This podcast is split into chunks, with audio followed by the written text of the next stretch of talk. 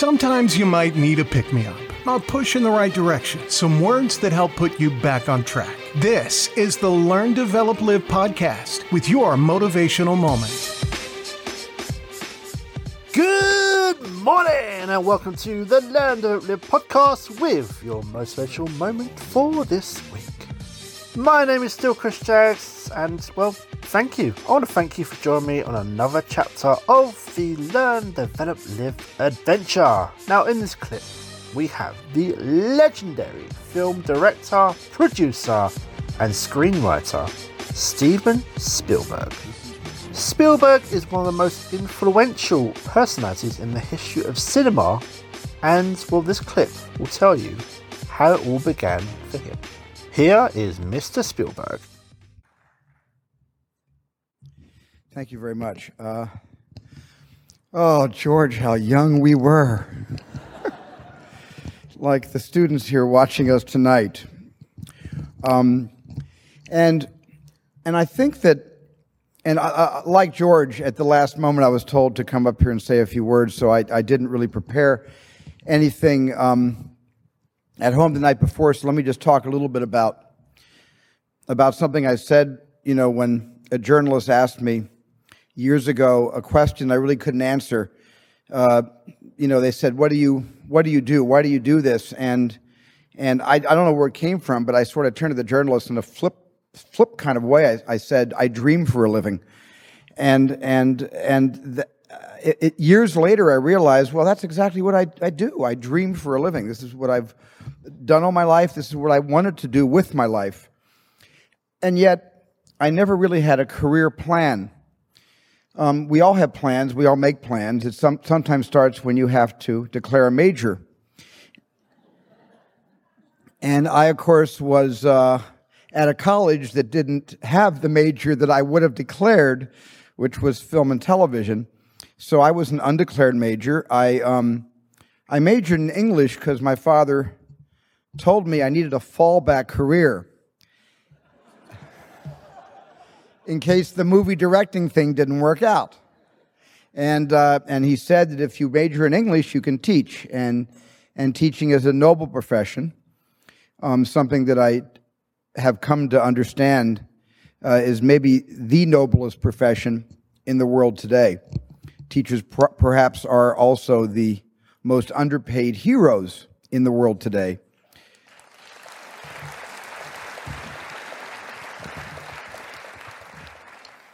But as noble as it seemed to be, I wanted to be a movie director. And I thought I'd share with you how it all started. Uh, everything I'm about to tell you happened completely um, by, by accident. And I think it all started out when I was maybe six or seven years old. And my father came over to me and said, I'm going to take you to see the greatest show on earth. And when you promise a six, seven, eight year old young boy that you're about to see the greatest show on earth, I, I couldn't have been more excited. My father explained there were going to be lion tamers and circus acts, there were going to be clowns and trapeze artists. And I was absolutely delighted, and I looked forward to this for a week. Uh, on the weekend, we got in the car, we drove to Philadelphia. We lived in New Jersey, in uh, Haddon, Haddon Township, New Jersey. We drove into Philadelphia, and it was very, very cold. It was wintertime around the holiday season and we stood in a very long line. I remember against a solid red brick wall for what seemed like hours. I think we actually stood in line for about two and a half hours. The line just inched forward. I didn't quite understand. I was waiting to see the tent, and there was not a tent, there was a brick wall. We walked into some rather large doors, and we walked into a very kind of a dimly lit room. I remember the room had a lot of pink and purple lights, and the ceiling looked like a church. It was it was a lot of rococo carvings. There were, there weren't there wasn't any kind of um, iconic you know you know you know, symbology in the room, but it, it felt like a place of worship, a little bit like our synagogue actually. And and I and I and I still didn't quite understand about the greatest show on earth. And I sat down in some seats, and they were all facing forward, not bleachers but seats. It was a large red curtain. I'll never forget this. and the curtain opened, the lights went down, and a dimly lit image came on the screen, and it was flickering and it was kind of grainy because we were sitting way, way in front. And suddenly I realized that my father had lied to me and had betrayed me and had taken me to some it had taken me to a circus that wasn't a circus. It was a movie about a circus. And i had never seen a movie before. That was the first movie i ever saw cecil b. Demille's the greatest show on earth. I had never seen a motion picture before i had seen a lot of television because my dad was an electrical engineer and in his spare time when he wasn't working for rca he was repairing the early television sets of the early 50s so I knew television, but I didn't know movies. That was my first movie experience. And I think the feeling of disappointment and regret and betrayal lasted only about 10 minutes. And then I became just one more victim of this tremendous drug called cinema. And I was no longer in a theater. I was no longer in a seat. I wasn't aware of the surroundings. It was no longer a church. It was a place of equal devotion and worship, however, I became part of an experience. And I became part of the lives of a lot of people that I never would meet and I would only get to know in this one story, but that became my life. Now, in the center of this movie, if any of you remember the Cecil B. DeMille film, Greatest Show on Earth, there's a tremendous train wreck where a train speeding along the tracks uh, is encountered by a car, a person trying to stop the train to flag down the train, and the train hits the car.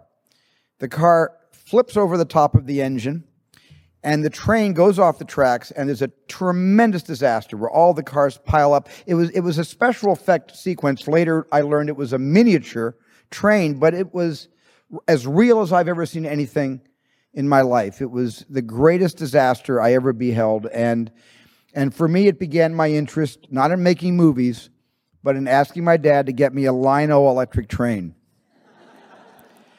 so I went from wanting to become part of this incredible experience to wanting to own my first electric train. And that holiday season, my dad got me my first Lionel engine and a little coal car and a, couple, a caboose and a few passenger cars. And the next year, I asked for the same thing. I said, I'd like another engine. So I had two trains. And as I got older, I began to collect every year more and more cars and people and semaphores and crossing signals. I became a complete electric train nut.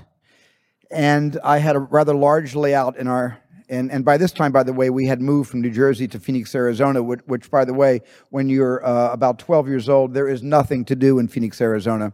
Nothing at all. So I had a lot of time on my hands and and I was really interested in seeing what it would look like if I could recreate that memory, now several years old, of the greatest show on earth, and could I recreate the train wreck? And I actually took my two trains and I just rammed them into each other. And, and they broke, and I told my dad the train had broke, and he said, How did it happen? I said, I rammed them into each other, and my dad had them repaired. And the next week, I uh, crashed my trains into each other again, and the other train broke. And my dad said, Look, you know, you I'm going to take the train set away. If you crash these things into each other one more time, you're not going to have trains anymore. But there was something about whatever the primal sense of wanting to destroy something because of that movie, whatever got into me, I needed to see those trains crash into each other. And, and, and, and so I, do, I also didn't want to lose my train set. My dad had sitting around the house, which I always had taken for granted, this little eight millimeter Kodak film movie camera with a turret that had three lenses, kind of wide, medium, and close up lens. I never really bothered with the camera. But I thought, well, I know what I can do. What if I film the trains crashing into each other? I can just watch the film over and over and over again. and that's how I made my first movie. I shot one train, I just all in the camera. I didn't have an editing machine. I just put the camera low to the track, the way we as children like to put our eyes close to the toys we're playing with, so the scale seems to be, um, you know, it, it, the scale seems to be realistic. And I, I, I just filmed one train going left to right. I filmed the other train, cut the camera, turn it around. The other train came, coming right to left. And intuitively, I figured out if I put the camera in the middle and they met in the middle, I'd have my train wreck. Well, that's exactly what I did. Luckily, the trains didn't break, but I looked at that film over and over and over again. And then I thought, I wonder what else I could do with this camera. And that's how it began. And that's how I became a director. And uh, uh, the, the first time I sensed that an audience was kind of agreeing with my choice of profession was when I was a Boy Scout and I went out for the photography merit badge and I wanted to and the and, and the requirement in the merit badge simply said you have to tell a picture with still photographs. Our still camera broke. I went to the scoutmaster. I said, "Can I tell a story with our home movie camera?" He said yes to fulfill the requirements for the merit badge. And I made a little western called Gunsmog. Uh, and I'm, I'm, really dating myself because, of course, James Arness and Gunsmoke was all the rage on television in those days. And I made this little Western with my, my, my, sisters and, and my friends and my next door neighbors and some of the Boy Scouts. And we just, everybody had cowboy suits because we lived in Arizona, my goodness, you know. And so we all brought our cowboy suits out. And I made this little Western movie and showed it to the Boy Scout troop on a Friday night at, at when we had a meeting. And they went ballistic. They were screaming and clapping and laughing, both with and at the movie. I didn't care. It was a response. And the response set me on fire. It absolutely set me on fire. And I never wanted to live without some kind of affirmation, some kind of collective feedback. And maybe that's why my early movies were all about you. My early movies were all soliciting you, making you my partners, thinking about you behind the camera, thinking what would turn you on, what would get you excited, what would make you laugh, what would make you scream. How could I create suspense out of whole cloth when that darn shark never worked? And you, you were my partners. My audience, you know, my I collaborated with you and you collaborated with me. And I think the beginning of my career, I had this wonderful experience. And and the thing I really want to emphasize is I didn't have a choice. I didn't have a choice. When you have a dream, and the dream isn't something you dream and then it happens. The dream is something you never knew was going to come into your life. Dreams always come from behind you, not, not right between your eyes. It sneaks up on you. But when you have a dream, it doesn't often come at you screaming in your face, this is who you are. This is what you must be for the rest of your life. Sometimes a dream almost whispers. And I've always said to my kids, the hardest thing to listen to, your instincts, your human personal intuition always whispers, it never shouts. Very hard to hear. So you have to, every day of your lives, be ready to hear what whispers in your ear. It very rarely shouts. And if you can listen to the whisper, and if it tickles your heart, and it's something you think you want to do for the rest of your life, then that is going to be what you do for the rest of your life, and we will benefit from everything you do. Thank you very much. That video can be found on YouTube and is called Steven Spielberg Success Story Motivational Speech Spielberg Biography Inspirational Video and is published by the Corporate Valley YouTube channel. Now, if you're one of the people out there who want to do something with their life, if you're an action taker and want to make a change for yourself, let's get on the phone and let's talk about how you're going to do that. Are you short on confidence? Do you want a new career? Do you want to level up in life? Grab your free 30 minute Learn Develop Live Power Call now. Head over to ldlcall.com, find the perfect time slot for you, and let's see what the Learn Develop Live method can do for you. Now, that is all from me. I hope you have a great rest of your day, and I will see you in the next one. The Learn, Develop, Live podcast. Have more motivation. Join the motivation. Thanks for listening. You can find more motivational moments at learndeveloplive.com. And we'll be back to inspire you again tomorrow.